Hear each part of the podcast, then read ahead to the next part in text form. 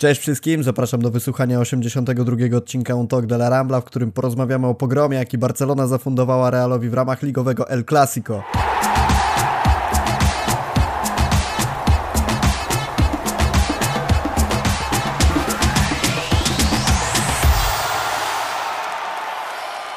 W końcu po klasyku możemy spotkać się w genialnych nastrojach.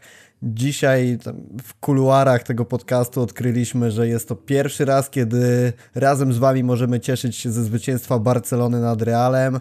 Coś niesamowitego, biorąc pod uwagę, że jest to już 82 odcinek naszego podcastu, natomiast wiemy, że od 2019 roku Barcelona nie wygrała z Realem. Dzisiaj w końcu możemy świętować, dzisiaj w końcu możemy analizować, dlaczego Barcelona wygrała i to wygrała jakże okazale, bo 4 do 0.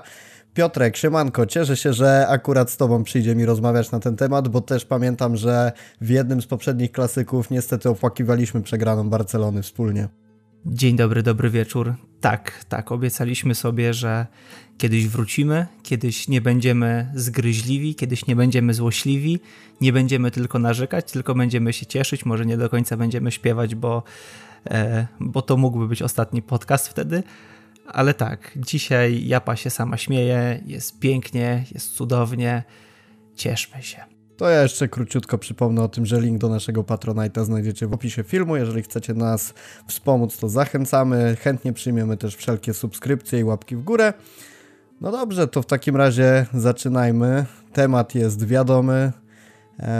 Jeżeli Barcelona wygrywa 4-0 w klasyku, to nie możemy nagrywać o niczym innym. Zacznijmy sobie w ogóle od podstawowego pytania, czy ty w ogóle spodziewałeś się, że może się wydarzyć coś takiego? My z Julią w poprzednim odcinku rozmawialiśmy, że w zasadzie klasyk może pójść w każdą stronę, od wysokiej wygranej Barcelony po, wygraną, po wysoką wygraną Realu, ale no mimo wszystko 4-0 to było coś, myślę, na co niewielu kibiców się nastawiało jest takie utarte powiedzenie i, i odkąd, e, odkąd zawodowo zajmuję się e, pracą ze sportem, e, to zauważyłem, że to powiedzenie jest bardzo trafne, czyli że derby rządzą się swoimi prawami. I co by się nie działo, w jakiej formie by nie były zespoły, w tych derbach faktycznie może się zadziać wszystko.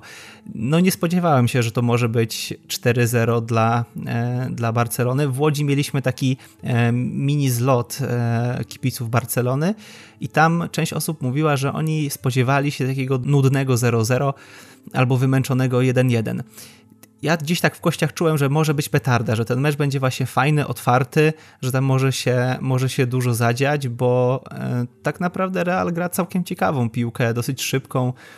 E, wiedzia, wiedziałem, że nie będzie Benzemy, e, bo, bo o tym była już gdzieś tam mowa wcześniej, że tylko, że go zastąpi Rodrygo, więc, więc ten napad bałem się go bardziej pod względem nie tyle skuteczności, co szybkości, że, że, że może sobie nasza obrona nie dać rady, mm, e, ale wyszło to cudownie. Nie spodziewałem się tej czwórki. Mm, liczyłem, że Barcelona wygra. Myślałem, że to będzie raczej takie 2-1 po, po dosyć dobrym, otwartym meczu dla Barcelony, e, ale tą czwóreczkę przyjąłem cudownie, ale nie będę ukrywał, że moja natura zgryźliwego tetryka będzie narzekać i czuję rozczarowanie, że nie było manity.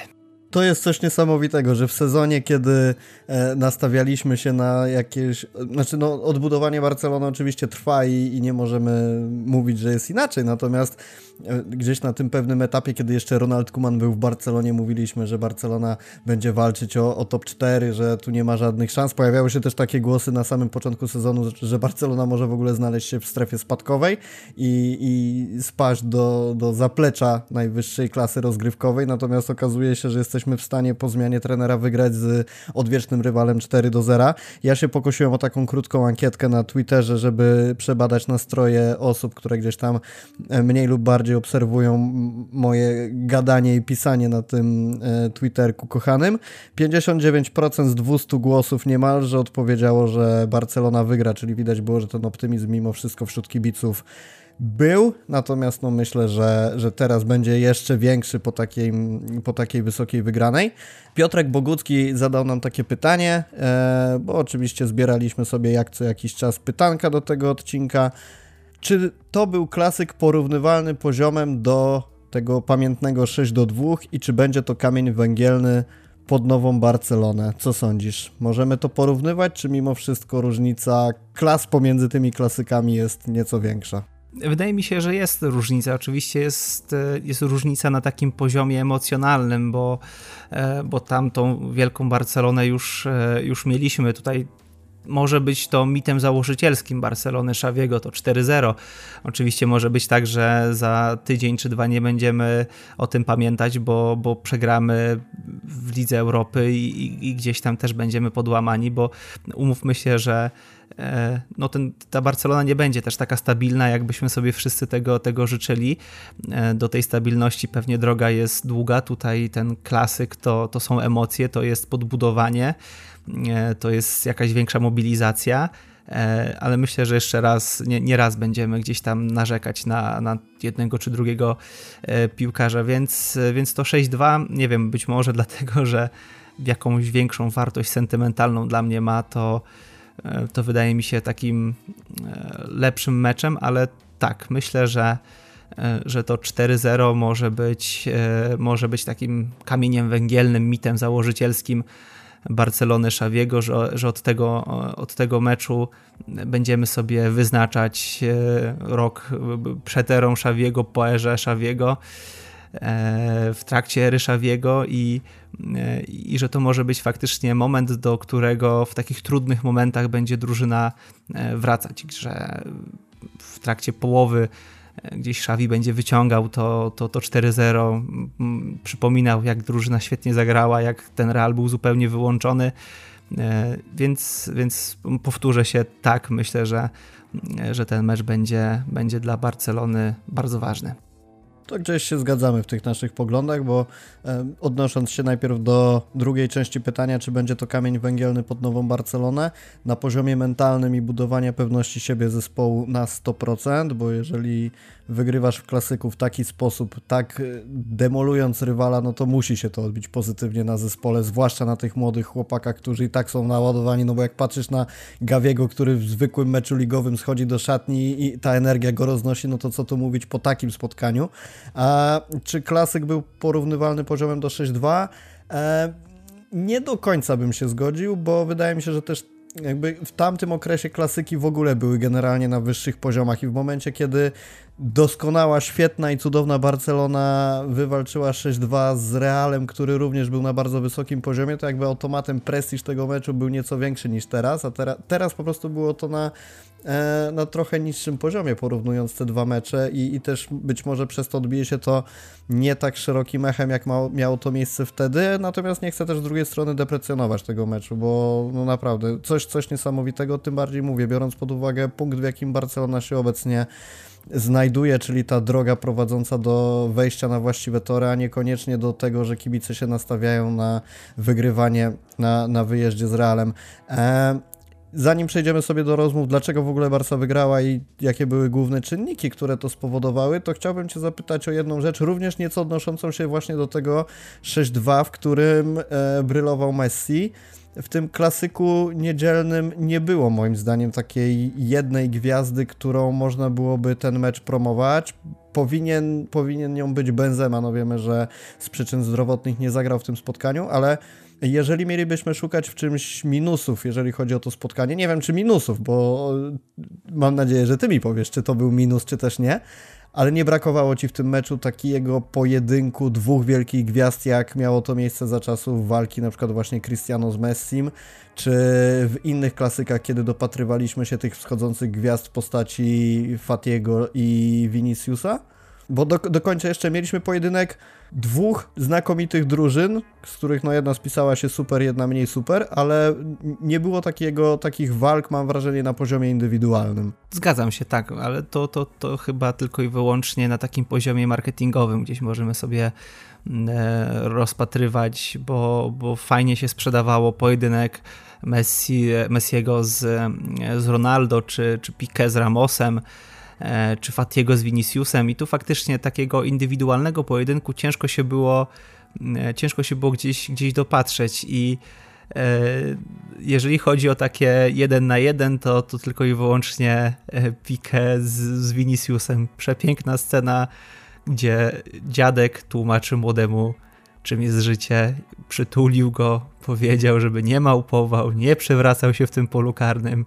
Po co takie rzeczy? Nie jesteśmy w cyrku, nie jesteśmy na basenie, tylko na boisku i to było fajne. Ale na takim czysto sportowym poziomie faktycznie nie było takiego pojedynku. Czy to było dla mnie znacząco osobiście, szczerze powiedziawszy, to nie. E, fajnie zawsze, że gdzieś tam można sobie patrzeć, jak jeden czy drugi piłkarz, jak był Messi, Ronaldo, jak to się rozgrywa, ale tak naprawdę, czy, czy dla takiego kibica, dla przebiegu meczu to, to, to ma znaczenie. No, liczy się, żeby drużyna wygrała, a a te pojedynki moim zdaniem to, to takie tylko opakowanie marketingowe. No ja jeszcze od siebie dorzucę tylko jedną rzecz, którą chciałbym no może bardziej doprecyzować niż rozwinąć temat. Bo oczywiście możemy się doszukiwać takich pojedynków jak chociażby Eder Militao z Ronaldem Araujo, natomiast bardziej wynika to ze względu na pozycje, na jakich grają, a niekoniecznie to, że gdzieś to urasta do rangi światowej rywalizacji, którą każdy ma pod lupą i oczekuje, żeby przekonać się, który z nich będzie lepszy. No tak samo moglibyśmy sobie porównywać e, trochę pod innym kątem oczywiście, ale pewnie Pedriego i Modricia, czyli wielki zawodnik, który już powoli schodzi ze sceny versus drugi, który te scenę zaczyna powoli zamiatać, jeżeli nie można powiedzieć, że już ją pozamiatał. Natomiast zgodzę, zgodzę się z Tobą, że e, marketingowo być może brakowało takiego indywidualnego pojedynku, natomiast nie przełożyło się to w żaden sposób na przyjemność oglądania tego spotkania, a wręcz upatrywałbym w tym w sumie plusów po stronie Barcelony, że e, Xavi kontynuuje budowanie tego kolektywu. Marc-André Ter Stegen, Araujo, Eric Garcia, Pique, Jordi Alba, Busquets, De Jong, Pedri, Ferran, Aubameyang i Dembele wybiegli w podstawowej jedenastce. Myślę, że kilka znaków zapytania było przed tym spotkaniem. Przede wszystkim, jeżeli chodzi o linię obrony, to Araujo na prawej stronie e, poniekąd zaskoczył, myślę, bo dużo kibiców, wielu kibiców spodziewało się mimo wszystko Daniego Alvesa. Toczyły się też rozmowy odnośnie do tego, czy w pierwszym składzie wyjdzie De Jong czy Gavi, natomiast e, Xavi postawił finalnie na Holendra, co myślę było mniejszym zaskoczeniem niż Araujo na prawej stronie.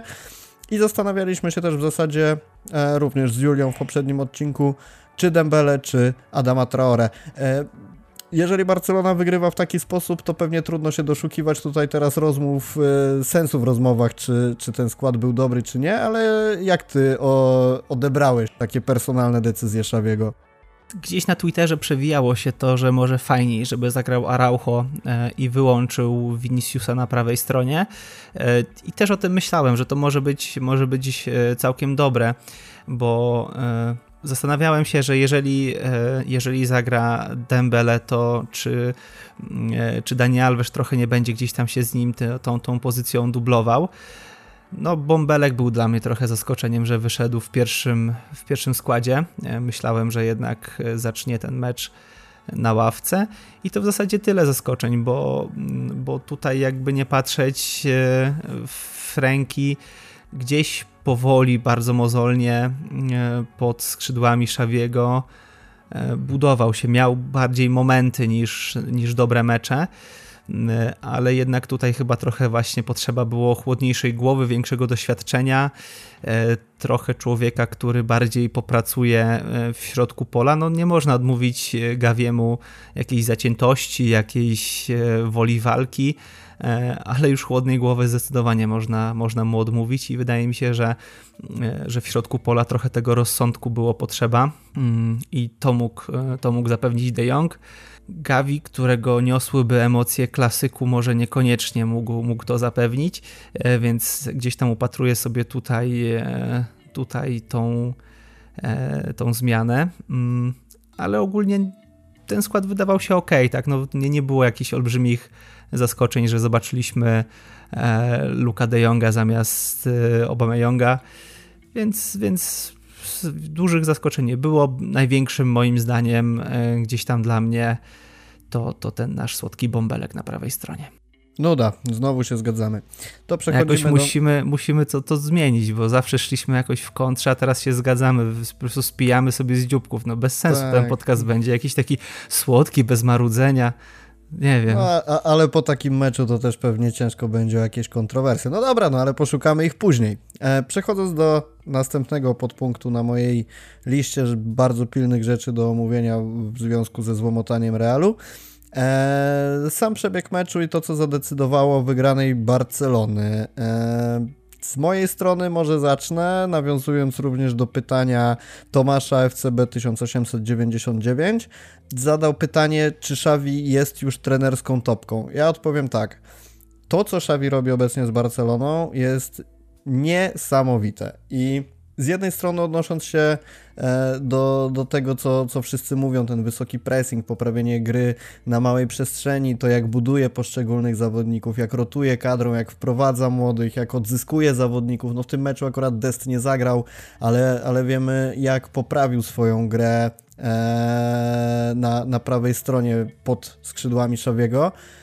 Mnie natomiast najbardziej imponuje to, jak wygląda Barcelona pod względem intensywności, takiego przygotowania przede wszystkim mentalnego, bo mam taki obraz tych wszystkich trenerów od Valverde przez y, Setiena aż po Kumana, którzy no oczywiście możemy, możemy dyskutować, że to wynika bezpośrednio z charakteru tych ludzi, ale jeżeli ja widzę przy linii Szawiego, który przy 4 do 0 skacze z emocji, jest zdenerwowany na to, że Busquets popełnia jakiś błąd w ustawieniu, e, macha na niego rękami, gdzieś się drze na tych piłkarzy, że mają robić coś lepiej, że mają nie tracić tak szybko piłki, i to jest wszystko w kontrze do cofającego się do linii obrony Kumana, czekającego na wyrok, to, to, to jest coś po prostu niesamowitego. I to jak ta drużyna wygląda, też były takie zbliżenia na, na twarzy poszczególnych zawodników, między innymi na Gerarda Piqué, tam, no, może Piqué nie jest najlepszym przykładem, bo podejrzewam, że on ma wściekłą minę, jak przechodzi koło sklepu z pamiątkami i widzi herb Realu, ale no, Gavi, czy, czy Araujo, czy nawet momentami pod Dembele było widać, że nimi targają tak olbrzymie emocje, tak pozytywne nastawienie i taka energia od nich bijąca, no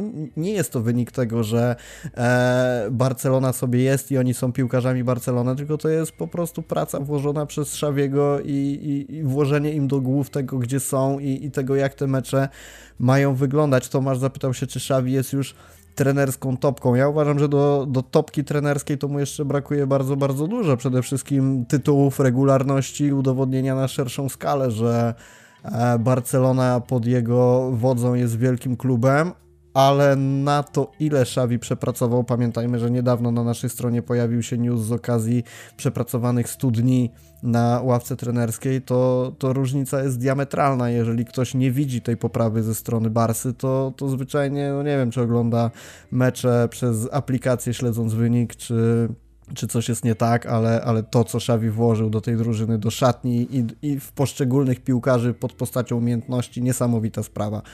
Oddaję głos Tobie, co było decydujące. Też mi się wydaje, że ten mental, odzyskanie kilku zawodników, e, bo tak naprawdę wspominałem o Frankim, który e, no, rozczarowywał, a zagrał bardzo dobry mecz i, i jakby ktoś chciał teraz obra obrażać tego pięknego Holendra, to, to bym nie pozwolił i bronił go własną piersią. E, świetny mecz po kilku, po kilku słabszych zagrał Araujo. Też przecież było, była mowa, że został posadzony na ławce, bo, bo nie chce przedłużyć kontraktu, bo gdzieś ta, ta forma e, zniszkuje w tym meczu z e, bodaj z Galatą pierwszym niespecjalnie się spisywał. Dwa mecze przesiedział na ławce, wrócił, zagrał cudownie. E, na Ter Stegena też wylewaliśmy już e, niejedno wiadro pomyj, że zapominał jak się rzuca, że, że gdzieś tam zamraża go, kiedy próbuje się rzucić. W tym meczu może faktycznie nie miał takiej czysto bramkarskiej dużo, e, dużo pracy, ale trzy sytuacje były, kiedy, kiedy zainterweniował znakomicie przy strzale Valverde, przy wyjściu do, do Viniciusa i jeszcze jedna była taka sytuacja, niestety nie pamiętam już kto strzelał, ale był to taki, taki nieoczywisty strzał gdzieś w środku e, pola karnego i Niemiec był bardzo dobrze ustawiony, odbił tą piłkę przed siebie, ale to ustawienie było na, na poziomie światowym, a, a no niestety u, u Ter Stegena trochę też to e, szwankowało. Bardzo bałem się o Erika Garcia, ale e, no, zagrał doskonały mecz, zdecydowanie najlepszy E, odkąd przyszedł do Barcelony, o ile w ogóle nie najlepszy w swojej karierze. 98% skuteczności podań, nie do przejścia w obronie, wychodził, przecinał te podania znakomicie i to, o czym mówiłeś, że jak były zbliżenia na twarze tych zawodników, to było widać taką zaciętość i w pewnym momencie po, po takiej udanej interwencji było, było zbliżenie na, na Erika tak, I tak, tak, kojarzę miał, to, kojarzę o czym Tak, mówisz. on miał taką minę, że jakbyśmy go wsadzili do klatki z Mariuszem Pudzianowskim, to on by Pudzianowi nakładł jak babcia obiadu na talerz. Ten chłopak był tak nabuzowany emocjami, tak bardzo chciał walczyć, tak był zadowolony z tego, że wszystko mu wychodzi, że był nie do przejścia. Był po prostu skałą, monolitem, murem i, i takiego Erika aż chce się oglądać i miejmy nadzieję, że że on na tym meczu się na tyle zbuduje, że złapie w końcu tą regularność i pokaże światu, że obrońca to nie musi wyglądać koniecznie jak Nemanja Vidic, Rio Ferdinand czy Gerard Piqué, może być trochę niższy, e, ale musi grać inteligentnie. I właśnie wydaje mi się, że to odzyskanie tych, tych kilku zawodników było decydujące, tak? Te, to nastawienie takie mentalne, że nie musimy wychodzić, nie musimy mieć, mieć gardy, tylko, tylko możemy pobalansować, pobawić się tym meczem, odpalić, że ten Real nie jest taki groźny, e, że oni są do pokonania, że to nie jest jakiś Heros, Hydra czy Bóg wie co jeszcze. I oni wyszli i zrobili swoją, swoją pracę. I to wyglądało świetnie, bo, bo tak naprawdę w żadnym momencie meczu nie czułem, że gdzieś jest jakieś bardzo duże zagrożenie e, ze strony, ze strony Realu, więc, więc ta, ta podbudowa mentalna była znakomita. Co do Garcia, to mnie jeszcze w pamięć zapadło takie jego fenomenalne podanie crossowe w stylu jak e, nieco starsi, ale nie tak zupełnie super doświadczeni kibice może pamiętają Rafę Marqueza. On takie podania na kilkadziesiąt metrów rzucał, to tak samo wczoraj to zrobił Eric Garcia, wczoraj, bo nagrywamy to w poniedziałek po południu, eee, bodajże rzucił piłkę do, do Frankiego de Jonga, Franki tam zgrał piłkę do Obamy Younga i nasz cudowny napastnik, o którym sobie jeszcze porozmawiamy, strzelił tak lewą nogą dosyć lekko i Kurtuła wyjął tę piłkę, no ale, ale naprawdę Garcia popisał się tym, na co wszyscy liczą, czyli te bardzo, bardzo dobre wyprowadzenie piłki, no, no fantastycznym stylu to zrobił i też ja uważam, że to jest nie tylko kwestia tego, że on jest dobrym piłkarzem, w którym drzemie bardzo duży potencjał, który trzeba teraz pielęgnować i rozwijać, ale to jest też znowu praca Szawiego, który, który tego zawodnika po prostu potrafił odbudować, a też nawiązując do tego, co powiedziałeś, do tej regularności, no przypomnijmy, że on przed tą kontuzją już rozgrywał bardzo dobre spotkania i dlatego tak wielu kibiców żałowało, w tym ja szczerze mówiąc bardzo żałowałem, że wyleciał na te kilka spotkań, bo zaczynał się już rozkręcać i widać było tę pewność. Potem znowu wrócił po tej kontuzji i miał kilka gorszych meczów, a, a przychodzi mecz z Realem i gra, gra koncert, no także oby do przodu i, i oby ta rywalizacja w środku obrony była bo wiemy, że, że Pique wiecznie grać nie będzie, a taki duecik Araujo i Eric Garcia brzmi naprawdę pysznie. E, jeżeli chodzi o inne rzeczy, które ja bym chciał wyróżnić, jeżeli chodzi o czynniki decydujące, i to jest trochę paradoks, bo powiem skuteczność. I teraz to jest coś, co z jednej strony było bardzo dobre, no bo jeżeli strzelasz cztery bramki, to o tej skuteczności trzeba wspomnieć, a z drugiej strony było to coś, na co też odpowiadając na kolejne pytanie z Twittera e, Mikołajowi o niku M podłoga Bochrer 99, co Barcelona mogła zrobić lepiej. No i znowu mówię, paradoks, że z jednej strony mamy skuteczność na plus, z drugiej na minus, bo wiemy, że tych sytuacji Barsa miała mnóstwo. Sam Aubameyang miał kilka mniej lub bardziej dogodnych. Mnie najbardziej zapadła w pamięć ta sytuacja po wrzutce Alby z narożnika pola karnego, gdzie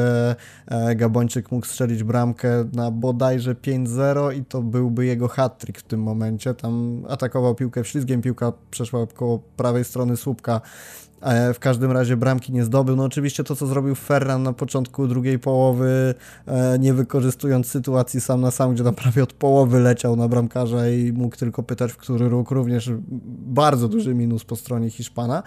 No ale z drugiej strony, jeżeli sobie spojrzymy na to, jakie sytuacje Barcelona wykorzystywała, no to znowu plusik w stronę tego, co robi z drużyną Xavi, plusik w stronę transferów ogarniętych przez Mateo Alemaniego, bo e, no jakby nie patrzeć, przed przyjściem Szawiego, przed całą tą karuzelą transferową w styczniu, ja nie pamiętam meczów, kiedy Barcelona z taką łatwością zdobywała bramki. No mamy, mamy sytuację, w której Aubameyang e, z taką bardzo dużą lekkością strzela pierwszego gola, Potem Araujo znowu dochodzi do sytuacji bramkowej, jest 2-0 i no nie wiem, co ty na ten temat sądzisz, czy, czy jak możemy ocenić tę skuteczność Barsy, bo ja mam wrażenie, że pomimo, że mogliśmy tam władować pewnie z 6-7 goli przy dobrych wiatrach, to z drugiej strony narzekanie na skuteczność w takim meczu też byłaby nie na miejscu. Tak myślałem o tej skuteczności i tak teraz jak ty o tym mówię, gdzieś też to wszystko trawiłem i wydaje mi się, że no szukamy trochę dziury w całym po takim meczu, tak, bo, bo wygraliśmy 4-0.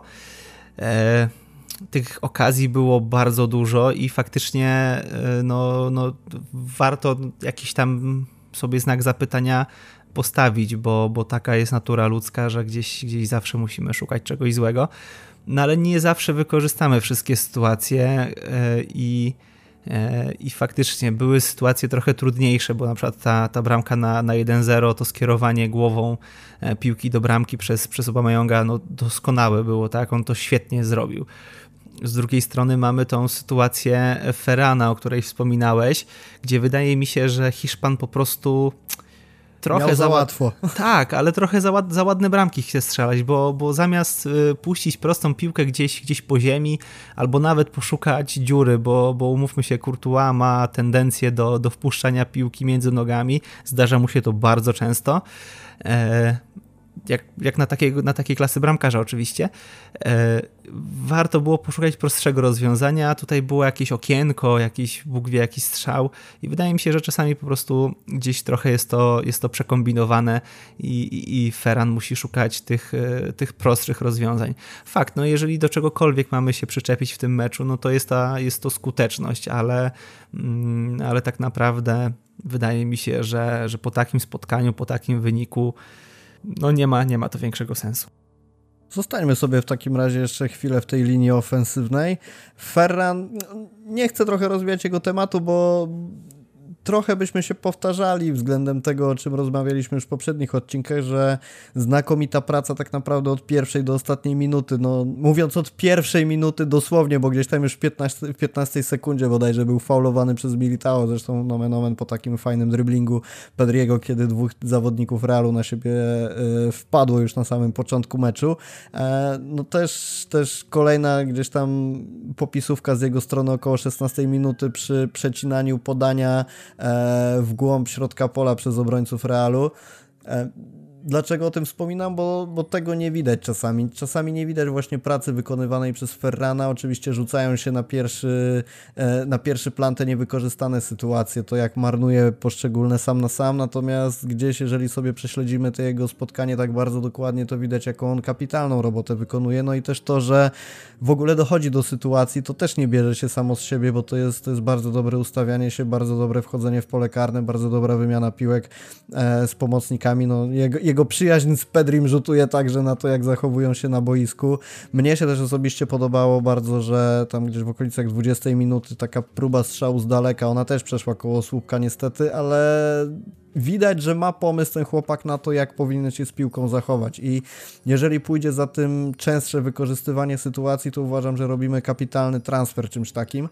No, pojawiła się gdzieś informacja, że Xavi dzwonił codziennie, żeby przekonać Hiszpana do transferu. Kolejna, kolejna świetna decyzja ze strony e, szkoleniowca Barsy. No, no co tu dużo mówić. Bardzo, bardzo dobry transfer, bardzo dobry zawodnik i, i chciałbym, żeby to zostało dostrzeżone przez kibiców i też, też te zmarnowane sytuacje nie były wypominane, znaczy inaczej, oczywiście były wypominane, natomiast żeby nie przyćmiły tego, co on robi na boisku, bo w tym momencie uważam, że jest piłkarzem niezastąpionym i tak samo niezastąpionym jak Obama Young, który myślę, że się zgodzimy co do pewnej kwestii, że raczej na chwilę obecną Memphis na pozycję numer 9 nie wskoczy. Nie ma takiej opcji. No, Obama Young jest, jest y, takim brakującym puzelkiem, który, który zawsze gdzieś tam się gubił pod szafą i w końcu znaleźliśmy i ten obrazek jest kompletny. Brakowało nam takiej dziewiątki, która potrafi się znaleźć w polu karnym, potrafi dołożyć nogę, ale no, no Gabończyk też nie jest tylko od tego, bo widzimy, że on się potrafi cofnąć, jest bardzo szybki. Zresztą przy tej bramce, gdzie, gdzie przelobował Courtois, no, no zrobił tego dryblingu trochę wcześniej. Też tam miał taką sytuację, że e, wszedł w to pole karne, więc to jest, to jest taki kompletny napastnik, którego, którego Barcelona potrzebowała i aż można tylko żałować, że tak późno przyszedł i już jest trochę wiekowy, ale myślę, że jeszcze sezon czy dwa mm, może grać na bardzo wysokim poziomie i dawać nam jak najbardziej radość. Paradoksalnie najsłabszym elementem e, tej naszej ofensywnej linii e, no, był nasz kochany Bąbelek.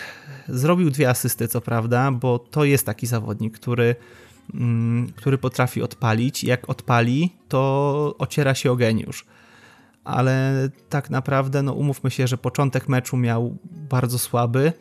E, nie potrafił się odnaleźć ani, ani w obronie, ani w takiej destrukcji. A umówmy się, on tych zadań takich czysto defensywnych też za dużo nie ma.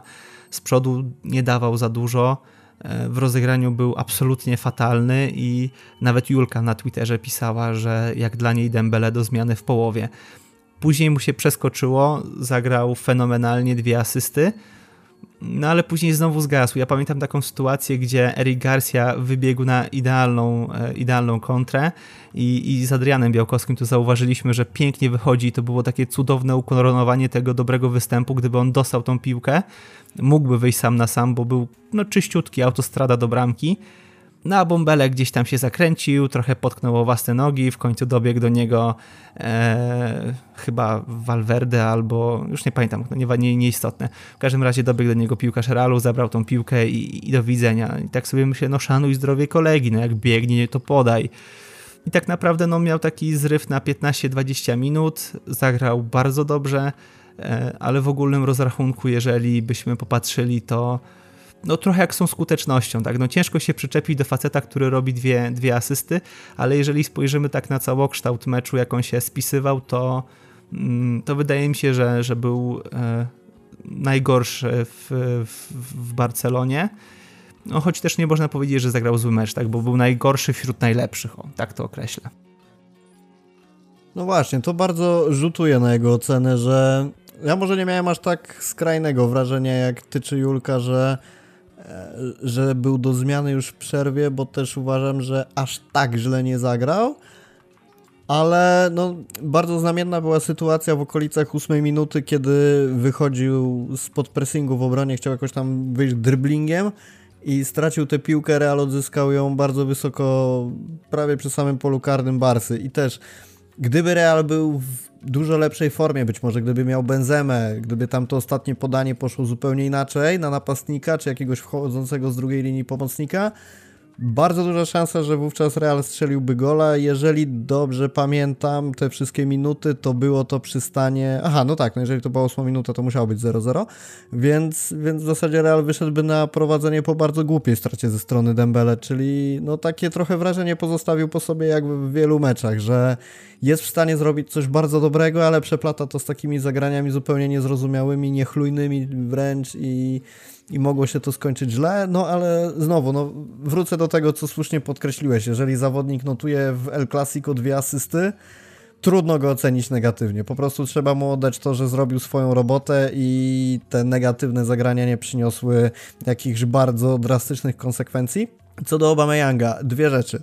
Pierwsza, musimy sobie skomentować faul w 11 minucie, ponieważ pojawiło się dużo dyskusji o tym, że gola dla Barcelony, gole dla Barcelony zdobywał zawodnik, którego na boisku być nie powinno. Kipiał Twitter, natomiast na redakcyjnym Whatsappie szanowny pan Błażej Gwozdowski, którego serdecznie pozdrawiamy, skwitował to komentarzem, że według jego opinii być może żółta, ale nawet też niekoniecznie, jeżeli dobrze to pamiętam.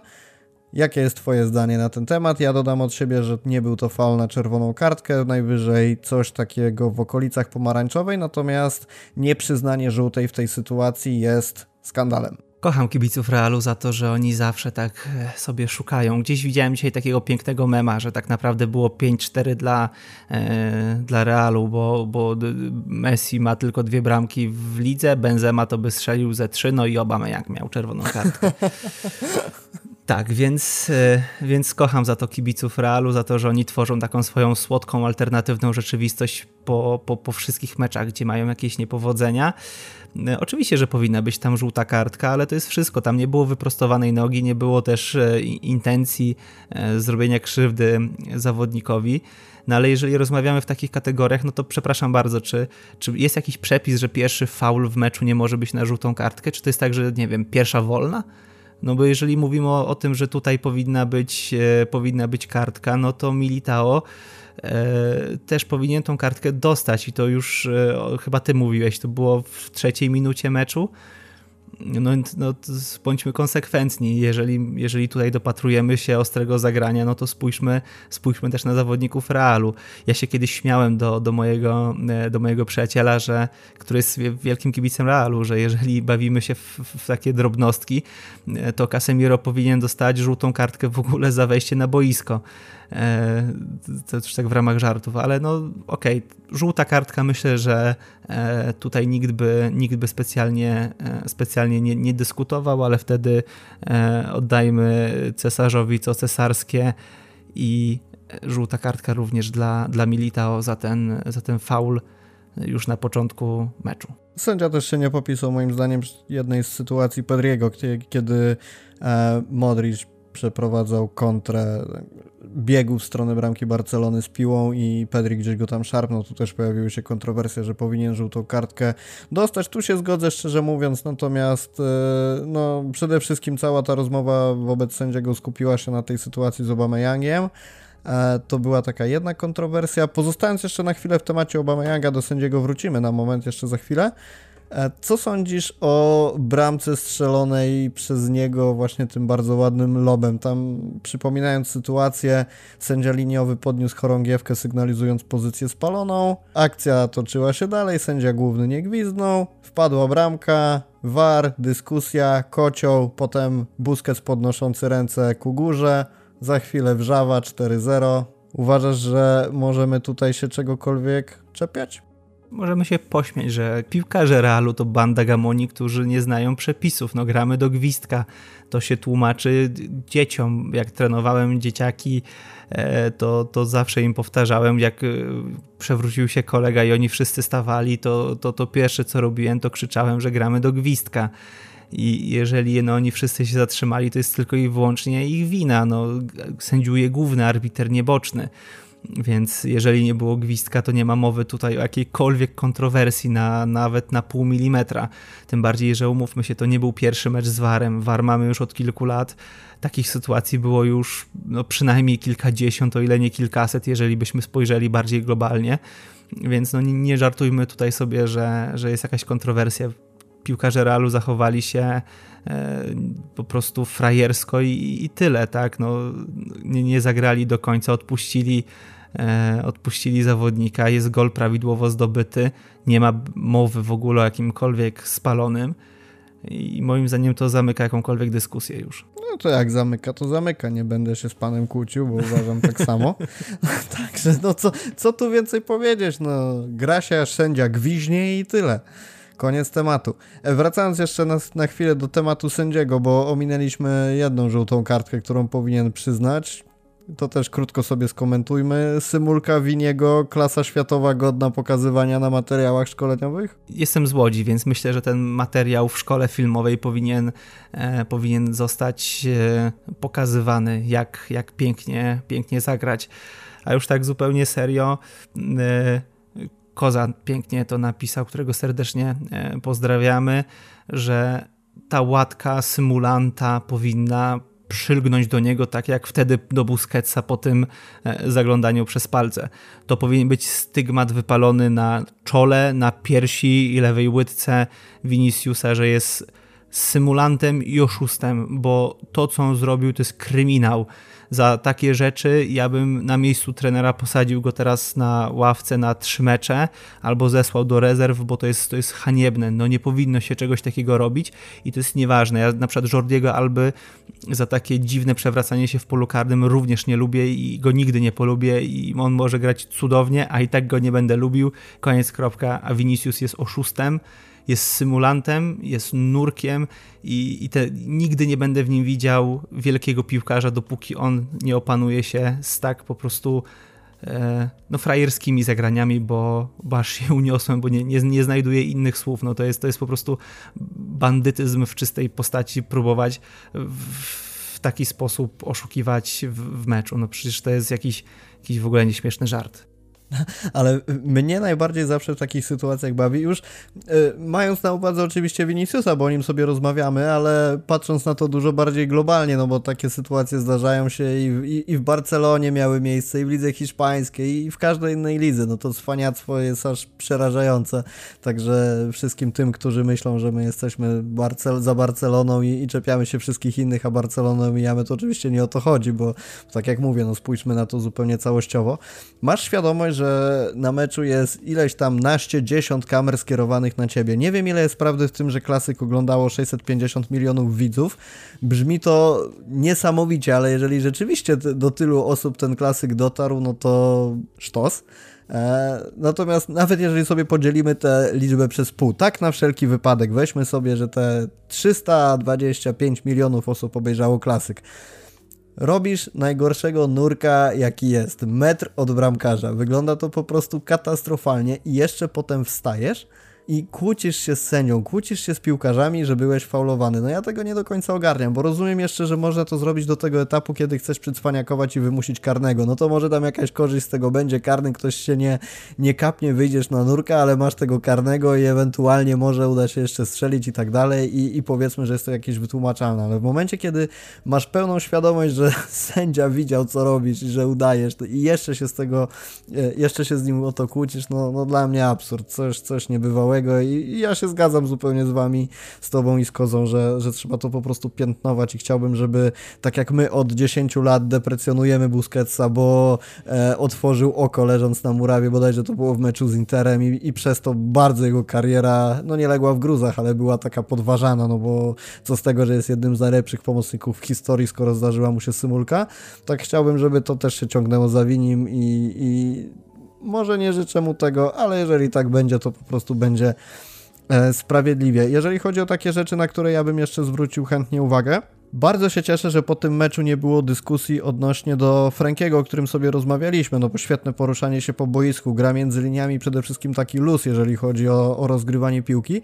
Natomiast nie pojawiło się, całe szczęście, dużo głosów odnośnie do Pedriego, że zagrał słabe spotkanie, bo obserwując, ja oglądałem dwa razy ten mecz, jeden krzycząc, bijąc w łóżko i, i wymachując rękami, a drugi raz na spokojnie, żeby zobaczyć jak chłopaki grali, bo za pierwszym razem średnio to wyszło. Uważam, że Pedri zagrał bardzo fajne spotkanie pod takim kątem, że był doskonały w pomocy, doskonale regulował tempo gry, świetnie tam się oczywiście poruszał między liniami i, i tak dalej, i tak dalej, to, co, to z czego jest znany.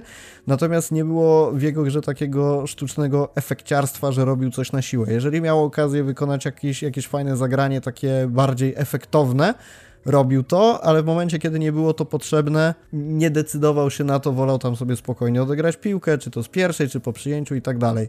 Także wielki plus za to, że, że Pedriego mimo wszystko doceniono również w tym spotkaniu, bo chociażby nawet patrząc na ten mecz z Galatasaray, kiedy strzelił gola, no kładąc dwóch obrońców na ziemię, absolutnie słuszne ukłony w jego stronę za to cudowne zagranie, natomiast bałem się tego, że po tym spotkaniu z Realem być może przez właśnie brak takich jakichś sztuczek technicznych, czy, czy ruletek, zakładania siatek przy linii bocznej, że trochę gdzieś tam to jego spotkanie umknie, ale mimo wszystko i statystykami, i takimi e, ciekawymi zagraniami na poziomie technicznym, użytkowym obronił swój występ. I jeszcze jedna rzecz, ja polecam sobie zwrócić uwagę, jeżeli macie możliwość odpalenia tego meczu jeszcze raz, zwrócić uwagę na 42 minutę, jeżeli chodzi o Pedriego.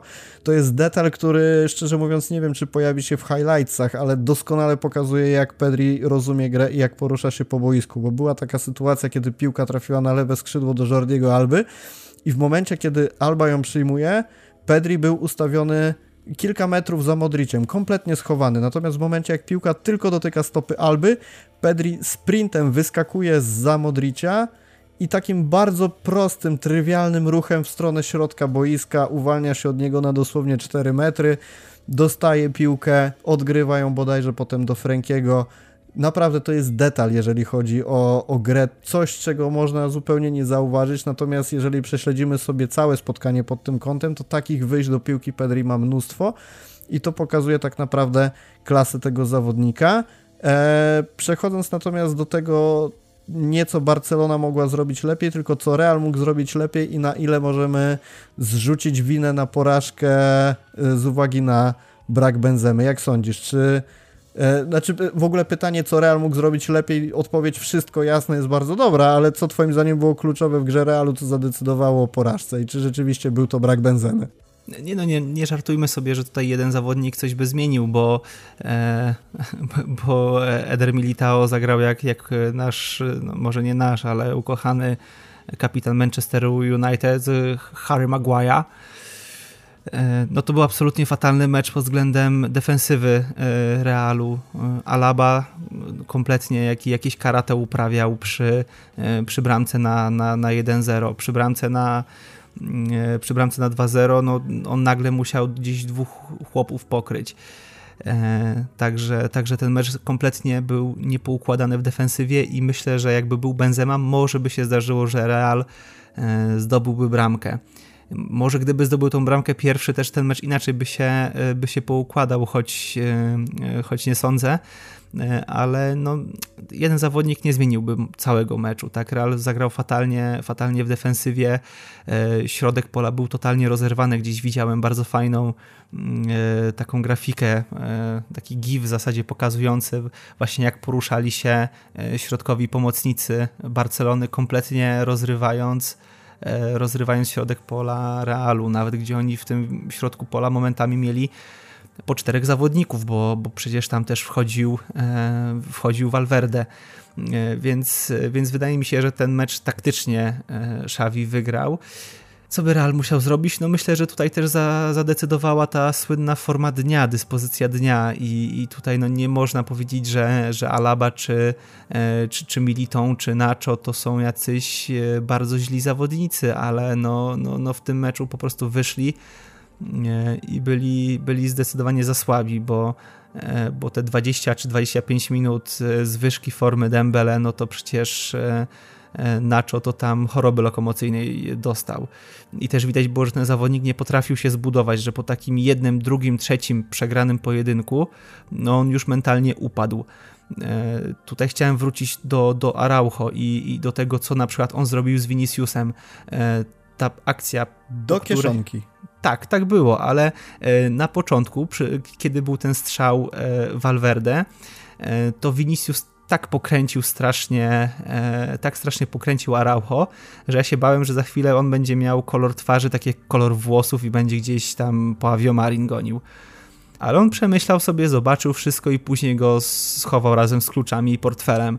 E, I, i Vinicius no, też jest takim zawodnikiem, jest jeszcze młodym zawodnikiem, więc, e, więc e, no tutaj kibice Realu to muszą mu wybaczyć, że, że jeżeli któryś tam raz przegrywa ten pojedynek, próbuje tych swoich wyuczonych schematów, ale, ale nie daje rady, no to też pojawiała się jakaś frustracja, czy czy, czy takie no, zwyczajne, emocjonalne e, przygnębienie, że, że mu kompletnie w tym, e, w tym meczu nie idzie.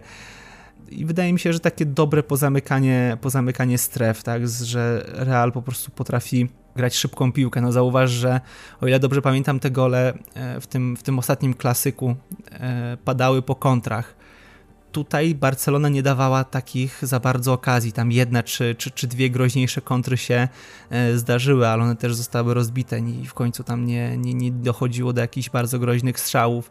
Więc wydaje mi się, że Xavi wyciągnął bardzo dobrą lekcję z, z tego ostatniego meczu.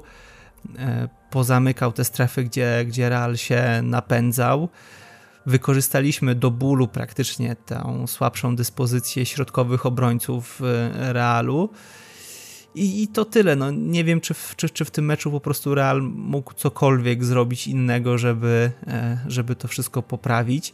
Myślę, że, że jeszcze się okazja jakaś nadarzy, żeby zobaczyć, czy, czy, czy Ancelotti e, potrafi wyciągnąć, e, potrafi też jakieś, na pewno potrafi wyciągnąć jakieś, jakieś lekcje z tego, co tu się zadziało. No ale ja sobie na kolejne już mecze między Realem a Barceloną gdzieś, gdzieś ostrze zęby, bo, bo to będzie wszystko bardzo ładnie wyglądać. Wspomniałeś gdzieś po drodze o Valverde i tak jeszcze, jeżeli mamy szukać plusów z kolei w grze Realu, to kilka razy Fede pokazał się z dobrej strony, taką charakterystyczną dla niego, czy to e, agresją, może nie do końca agresją, ale zaangażowaniem, gdzieś tam próbował uderzać na bramkę Barsy i, i podciągać piłkę gdzieś spod linii środkowej w stronę bramki Barsy, natomiast no, no niestety, no nie, nie jest to sport, w którym jeden Valverde mógłby odmienić oblicze Realu w tym spotkaniu.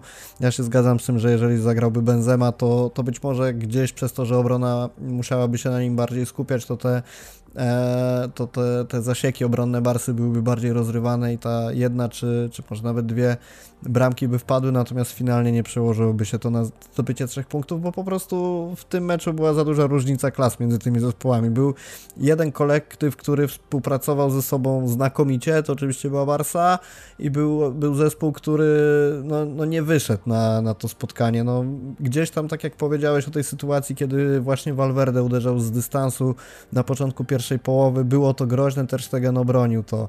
E, były jakieś potem jeszcze pojedyncze strzały, jasne, no jest to takie spotkanie, w którym trudno się spodziewać, że realnie będzie dochodził do sytuacji bramkowych, natomiast to wszystko było takie na poziomie zagrożenia dla Barcelony, które, które nie, nie było aż tak istotne, żeby, żeby Real był dla Barcelony równym przeciwnikiem w tym spotkaniu, po prostu. I, i, i możemy się jasno doszukiwać tego, że e, obrona Realu mogła zagrać lepiej, skrzydła mogły lepiej funkcjonować. No ten Rodrigo. No, nie chcę skwitować uśmiechem jego, jego gry, ale no po prostu trzeba tak zrobić. No też jeżeli spodziewamy się, że yy, gdzieś ten świetny, świetny tercet Casemiro, Modric, Cross, do którego, do, do którego dwóch trzecich ja mam olbrzymi szacunek, omijając oczywiście Casemiro, też nie spisał się dobrze w tym spotkaniu. No, porównując sobie te, te tria, jeżeli można tak odmienić to słowo, mm, w środku pola, czyli Franki, Pedri, Busquets versus Casemiro, Cross, Modric, no to, to zwycięzca jest, jest wiadomy. Ja jeszcze od siebie tylko dorzucę, że bardzo cieszyło mnie, że na końcówkę tego spotkania wbiegł na boisko Gavi, bo po pierwsze mega zasługiwał na to, żeby wejść na boisko i no za, za to przede wszystkim co robi, jak wielkie serducho zostawia na placu, to no zasłużył. Koniec, kropka. I też miał taką jedną fajną akcję, nie pamiętam których tam zawodników wtedy okiwał, ale pięknie przeszedł, podciągnął piłkę dosłownie kilkadziesiąt, kilkanaście, kilkadziesiąt metrów, nie wiem ile było dokładnie, ale no jeżeli, jeżeli w takim wieku robi takie coś na tle tak świetnego rywala, to tylko pokazuje klasy tego zawodnika. Przechodząc sobie już powoli do końca podcastu, ale odpowiadając na kolejne pytanie Piotrkowi Boguckiemu, pytanka zbieraliśmy na Twitterze, możecie śledzić nasze konta, tam czasami wrzucamy taki pościg, że nagrywamy i, i zbieramy pytania, także serdecznie zachęcamy do zadawania nam. Również jeżeli nie wrzucimy takiego postu, to też zachęcamy to też się wiąże z tym, co ja chciałem, o co ja chciałem się ciebie zapytać, bo euforia euforią, klasyk klasykiem, ale jak w każdym innym meczu są to trzy punkty w tabeli, w tabeli, w której Real zdecydowanie dominuje i dość pewnie kroczy po mistrzostwo. Piotrek pyta i ja przekazuję to pytanie dokładając swoje, swój znak zapytania w tym wszystkim. Czy Barcelona ma jeszcze szansę w ogóle myśleć o mistrzostwie? Bo wydaje mi się, że jednak to drugie miejsce i przeskoczenie Sewilli jest kwestią czasu. Natomiast różnica punktowa między Barsą a Realem jest na tyle duża, że mamy te ukochane przez Polaków matematyczne szanse, a czy, czy piłkarskie takie realne szanse jeszcze mamy według Ciebie?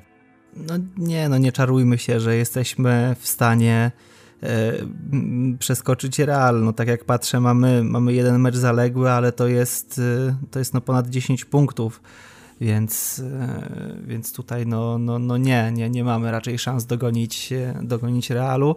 To się nie stanie. Real też jest mimo swoich problemów i mimo pewnie rewolucji, która ich, e, która ich za chwilę czeka, bo, bo też ten skład mm, też ten klub jest gdzieś powiedzmy w połowie, w połowie drogi jakiejś wymiany pokoleniowej e, no, no nie, no Real ma, ma tą koronę już praktycznie na głowie, więc, więc nad tym bym się specjalnie nie, nie skupiał. Myślę, że wicemistrzostwo jak najbardziej jest w naszym zasięgu. Pamiętajmy też, żeby nie popadać w jakiś hura optymizm.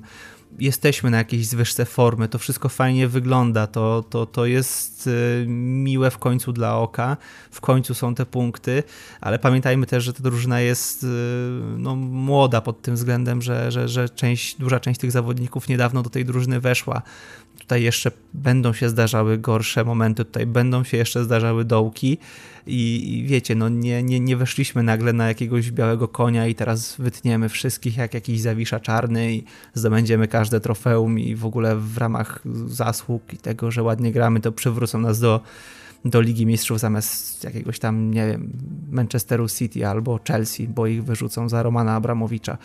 Więc, y, więc spokojnie, jakby ja bym mimo wszystko tonował te nastroje, miał w serduszku e, ten klasyk, niech nas grzeje, bo to było piękne spotkanie, e, ale pamiętajmy też, że, że ta Barcelona cały czas się buduje, że to jest e, projekt, nie wiem, w jednej czwartej drogi jak na razie, więc spokojnie. Fajnie, jeżeli będzie to drugie miejsce i wydaje mi się, że w tym sezonie najważniejsze jest to, żeby żeby być w trójce, w czwórce, żebyśmy mieli tą Ligę Mistrzów, pobawmy się, może wygrajmy, e, wygrajmy Ligę Europy, też by było na pewno e, to, to czymś fajnym, też na pewno byłoby jakimś, jakimś takim ciekawym podbudowaniem naszego ego, jakiś kolejny puchar do, e, do gabloty, później zagralibyśmy sobie super puchar Europy, wszystko pięknie, wszystko kolorowo, ale tak jak, tak jak mówiłem wcześniej, hold the horse, to nie jest jeszcze finalny efekt. Ta Barcelona może się jeszcze potykać i będzie się jeszcze potykać, i po prostu o tym pamiętajmy, że na razie jesteśmy na, na, na górce, że to jest wszystko w budowie i spokojnie. Będzie pięknie, ale, ale jeszcze dużo, dużo przed nami. Luźna ciekawostka jeszcze na prawie zakończenie, bo jeszcze jeden krótki temat mi się przypomniał. Barcelona jest jedną z pięciu drużyn wśród y, top 5, wszystkich drużyn z top 5 lig europejskich, która swoje pięć ostatnich spotkań wygrała. Taka fajna informacja. Poza Barsą jest to Liverpool, Chelsea, Atletico Madryt i Ren. Nie wiedziałem szczerze mówiąc, ale bardzo dobra informacja. Tym Milusio. bardziej taki taki plusik kolejny do tego dzienniczka Szewiego. Dobra, ostatnia rzecz, Piotrek, bo no, bardzo mi przykro, nie możemy tego ominąć, jeżeli Dani Alves rozgrywa swoje 400 spotkanie w barwach Barsy. Myślę, że tutaj nie będziemy szukać żadnych minusów tego, same plusy. Fajna informacja, co? Zagrać sobie 400 spotkanie wbiegając na końcówkę meczu z Realem, w którym wygrywasz, z którym wygrywasz 4-0. 400 spotkanie. Legenda. Zdecydowanie legenda. E, filmik, o którym też dzisiaj wspominałem na naszej e, WhatsAppowej grupie, e, gdzie tam piłkarze śpiewali sobie w szatni. Jak widziałem naszego kolejnego ulubieńca, kochaniutkiego Pucia, jak skakał, jak Daniel Alves nim tam szarpał, to aż mi tak, tak serce grzało, że, że fajnie, że to jest, jest jakiś taki nasz mały gamoń, który, który czasami tam w tych meczach robi jakieś dziwne rzeczy i jest bardziej taką chyba maskotką na razie niż, niż, niż piłkarzem ale tam Dani szarpie go, skacze razem z nim, bawi się z nim i traktuje go jako takiego kumpla, kumpla zespołu, mimo tego, że no, różnica jest, różnica jest, jest olbrzymia.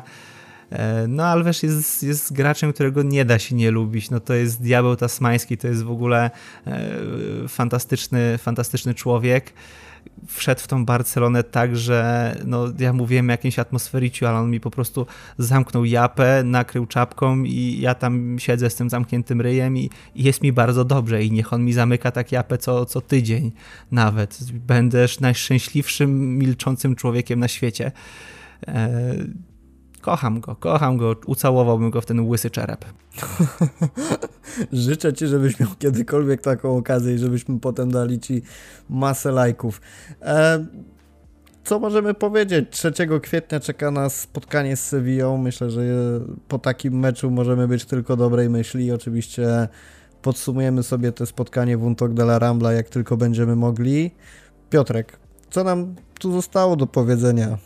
Myślę, że nic. 4-0 mówi samo za siebie. Dzięki serdeczne, że nagraliśmy ten podkaścik, bo tak jak mówię, pierwszy raz w Untok de la Rambla mieliśmy szansę świętować zwycięstwo Barsy nad Realem. W końcu nie narzekaliśmy. W końcu mówiliśmy same miłe i piękne rzeczy. Jestem z siebie dumny, jestem z ciebie, Rafale, dumny.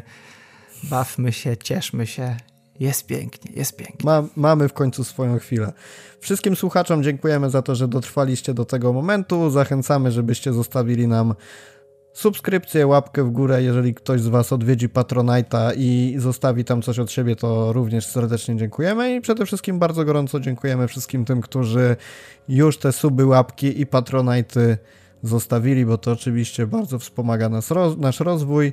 Jeżeli słuchacie nas na platformie Spotify, to również gorąco zachęcam, żeby tam odkopać możliwość ocenienia podcastu. Jakbyście zostawili nam kilka gwiazdek, to na pewno będzie nam bardzo miło. Myślę, że będziemy sobie powoli kończyć. Pamiętajcie o tym też, że możecie zostawiać propozycje podcastów na nasze nagrania. Dzięki serdeczne, Piotrek. Dzięki bardzo. Do usłyszenia.